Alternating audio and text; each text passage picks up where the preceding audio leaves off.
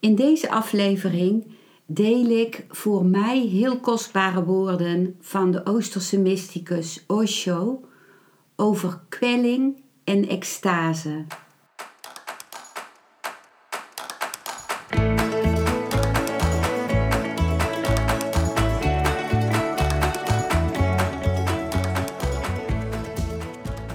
Welkom bij een nieuwe aflevering van Modita's podcast Van Pijn naar Zijn. De podcast waarin ik je meeneem voorbij de pijn in je leven naar wie je diep van binnen bent. Hoe kun je beter omgaan met je gevoelens?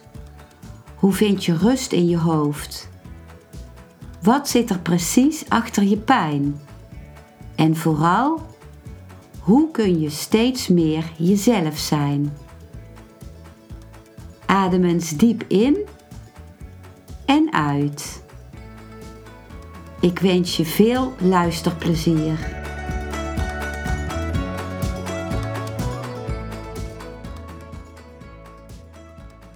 In mijn depressies leed ik enorm.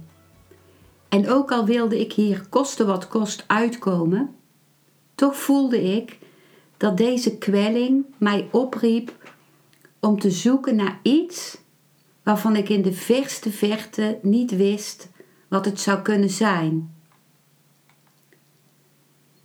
Onder mijn depressies lag de wens naar diepgang en zingeving.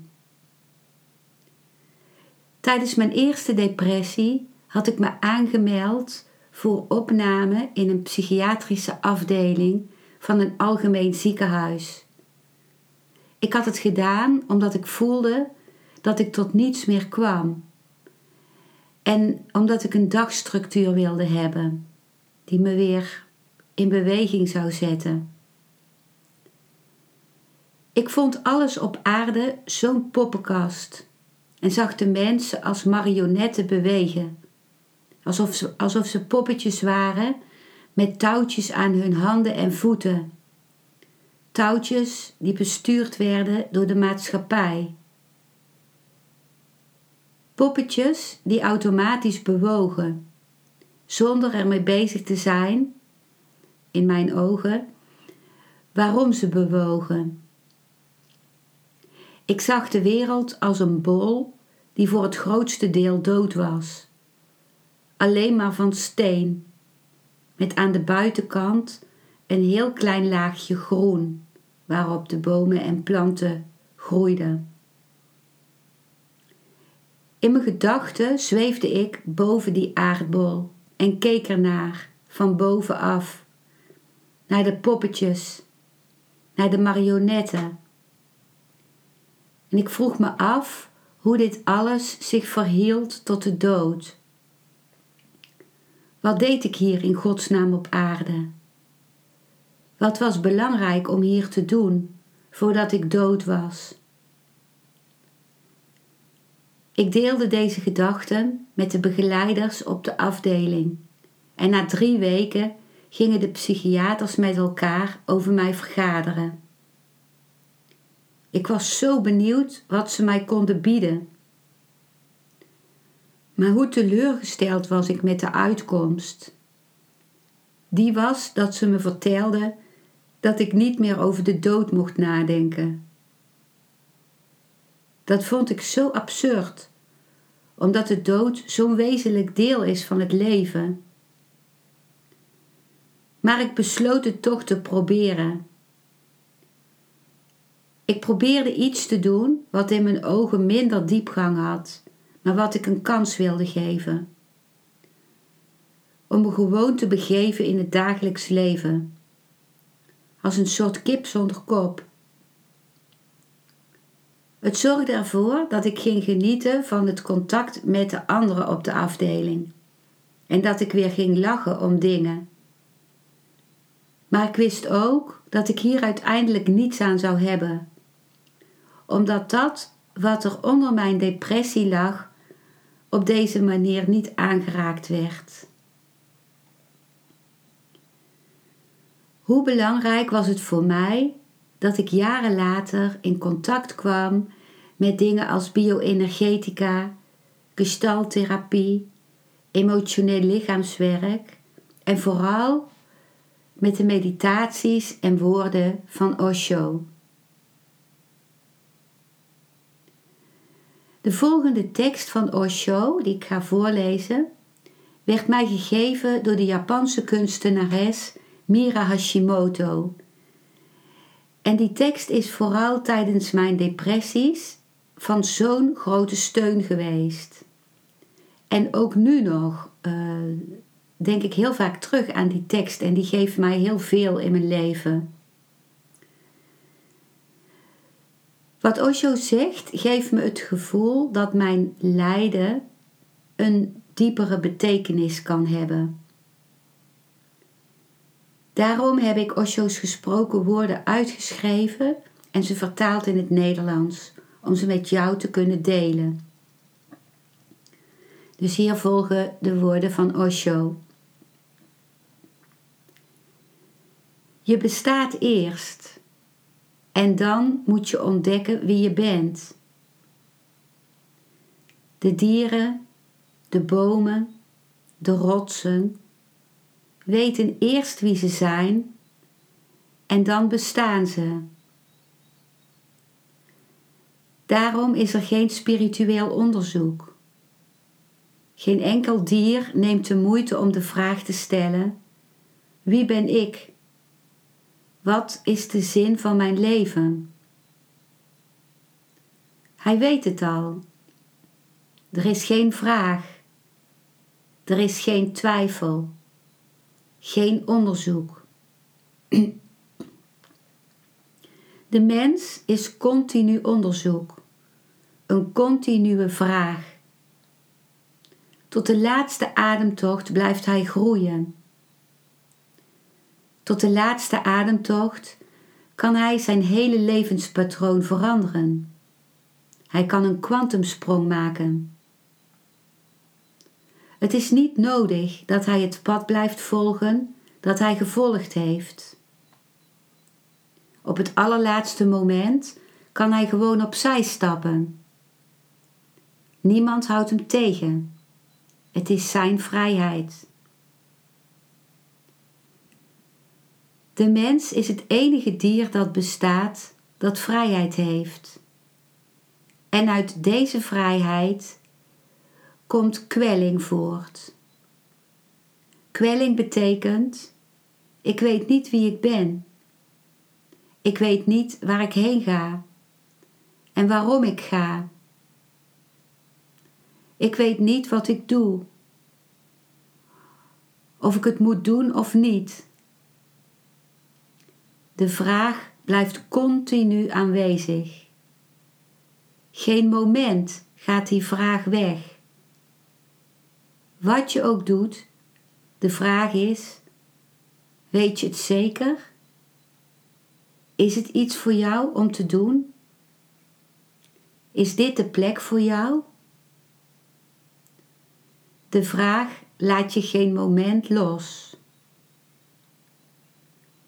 En dit is zo diep als iets in jou ook maar kan zijn.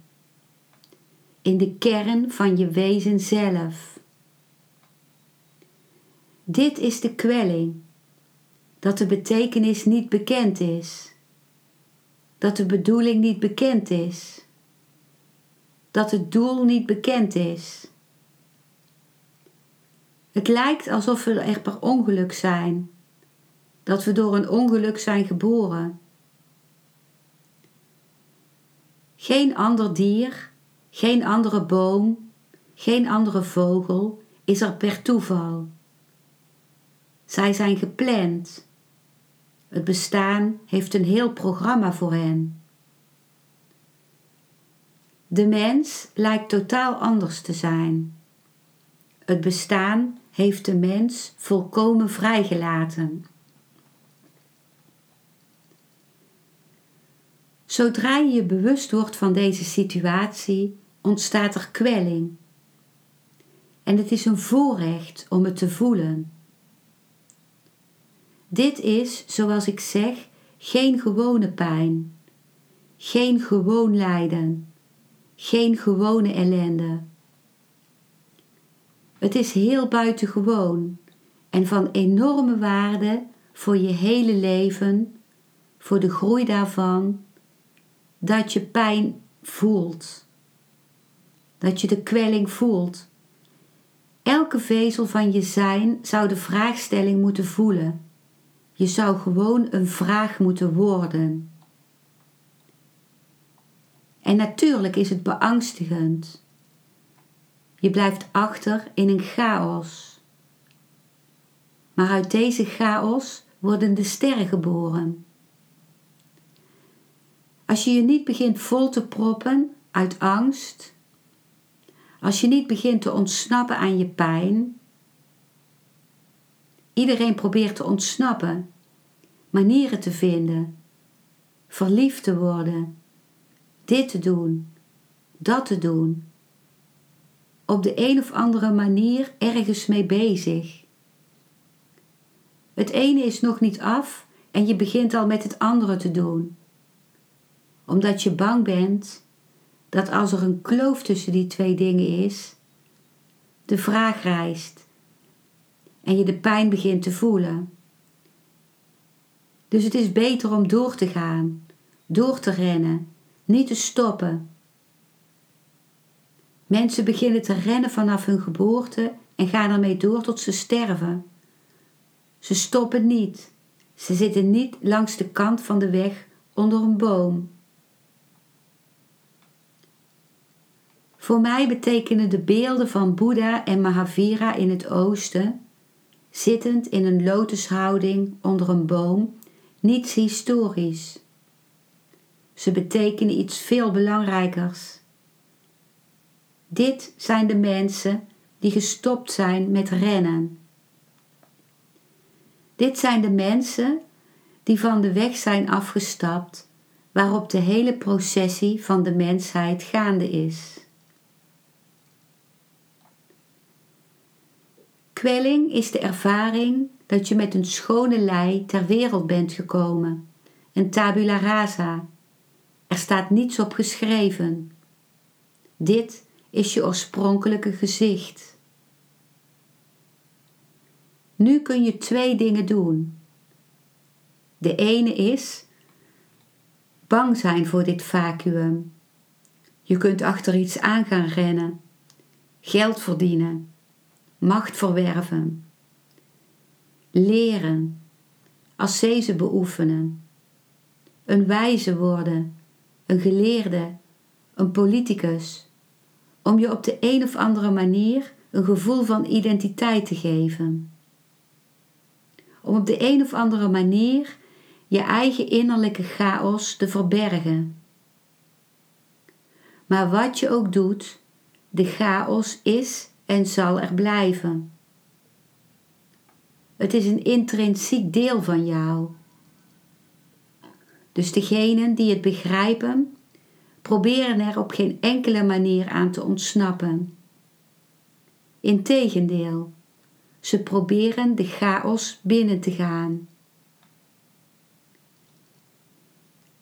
Dit zijn de twee manieren. Ofwel ervoor weglopen, zoals iedereen doet, ofwel erin binnengaan. Rijk uit naar het centrum zelf, hoe pijnlijk of beangstigend het ook is. Rijk naar het centrum, want dat ben jij. En het is goed om tenminste één keer in het zeer exacte centrum van je wezen te zijn.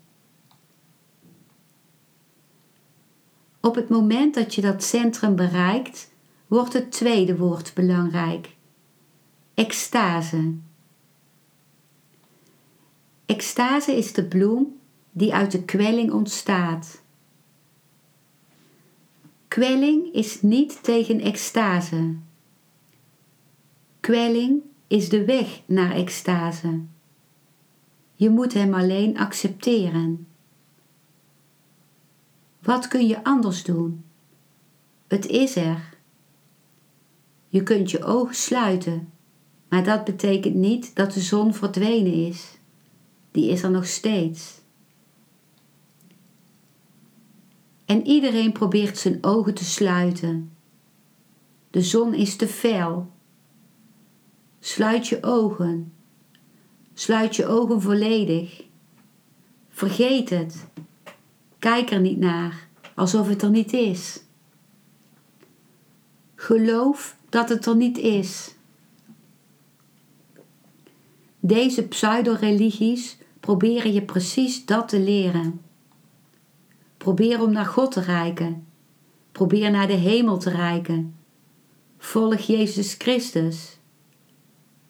Maar geen van hen zegt: Volg niemand en zoek geen paradijs of hemel, want dit is allemaal het voor de gek houden van jezelf.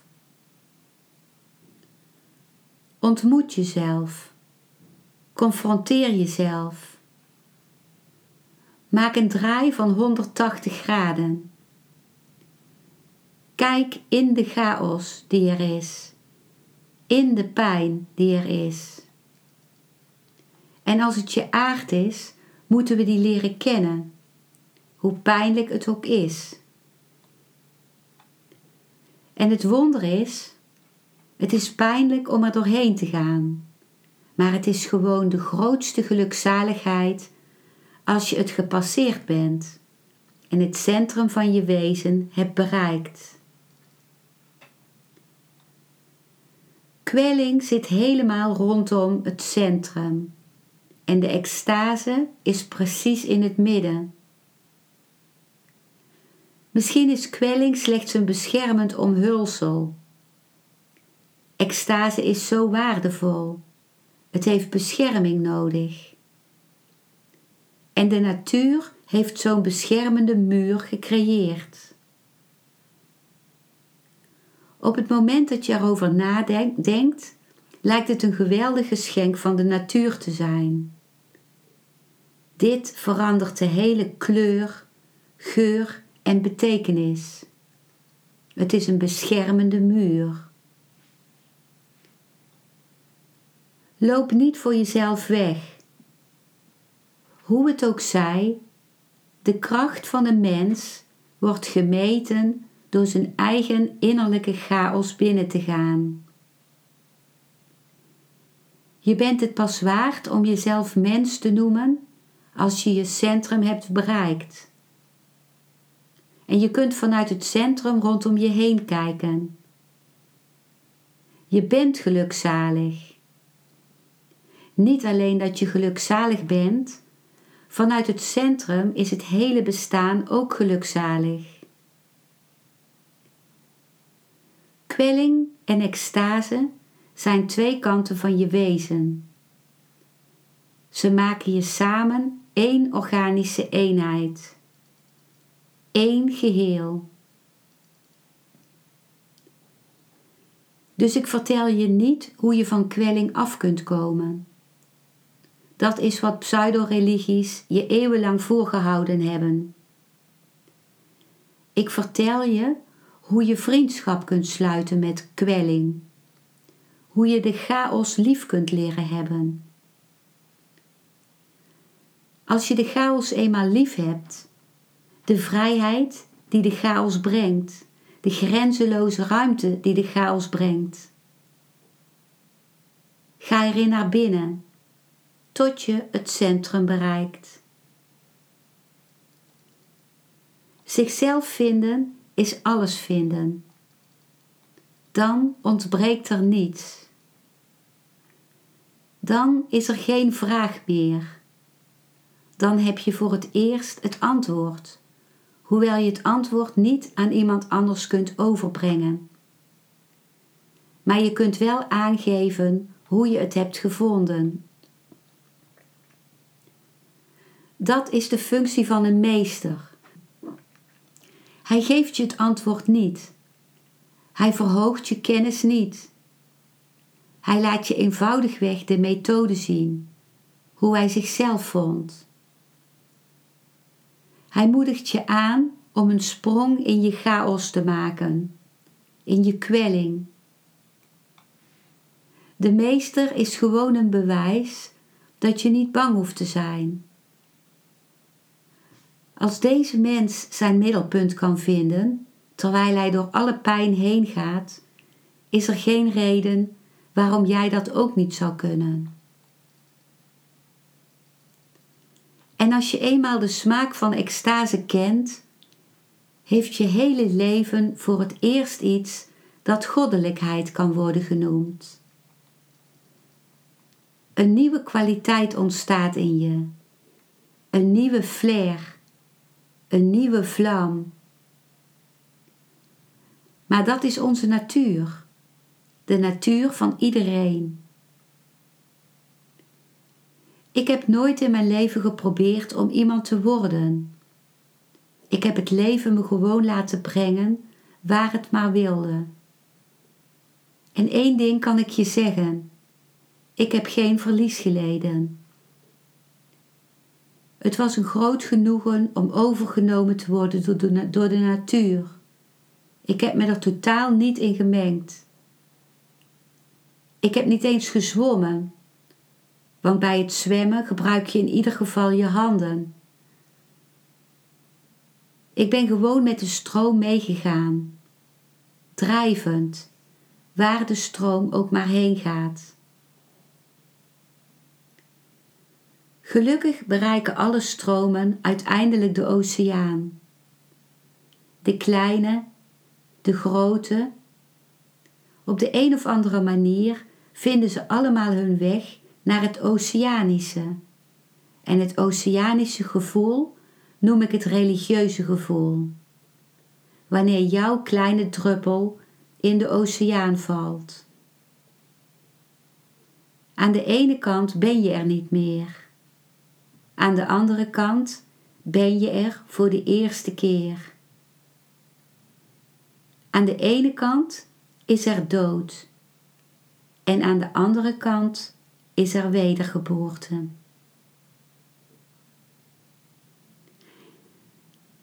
Dit waren de woorden van Osho. Woorden die mij blijven dienen op vele momenten en kruispunten in mijn leven. Dankjewel voor het luisteren naar deze aflevering. Ik hoop dat hij je een nieuw inzicht of perspectief heeft gegeven. Ik hou van interactie, dus als je iets wilt delen, stuur me dan een mailtje op info@genietenvanmeditatie.nl. Ik geef je dan altijd antwoord. Ik wens jou dat je vreugde in het dagelijks leven zult ervaren en innerlijke rust en dat je steeds meer je pijn zult kunnen omvormen in zijn. Je kunt de afleveringen van deze podcast volgen via Spotify, Google Podcast, Apple Podcast en Podbean door op de volg- of abonneerknop te klikken. Als je luistert via de Apple Podcast, dat kan alleen als je een iPhone hebt, heb je een extra voordeel omdat als je op de knop abonneren klikt, je steeds een berichtje op je mobiele telefoon ontvangt als er weer een volgende aflevering van mijn podcast verschijnt. Je bent van harte welkom bij die volgende aflevering.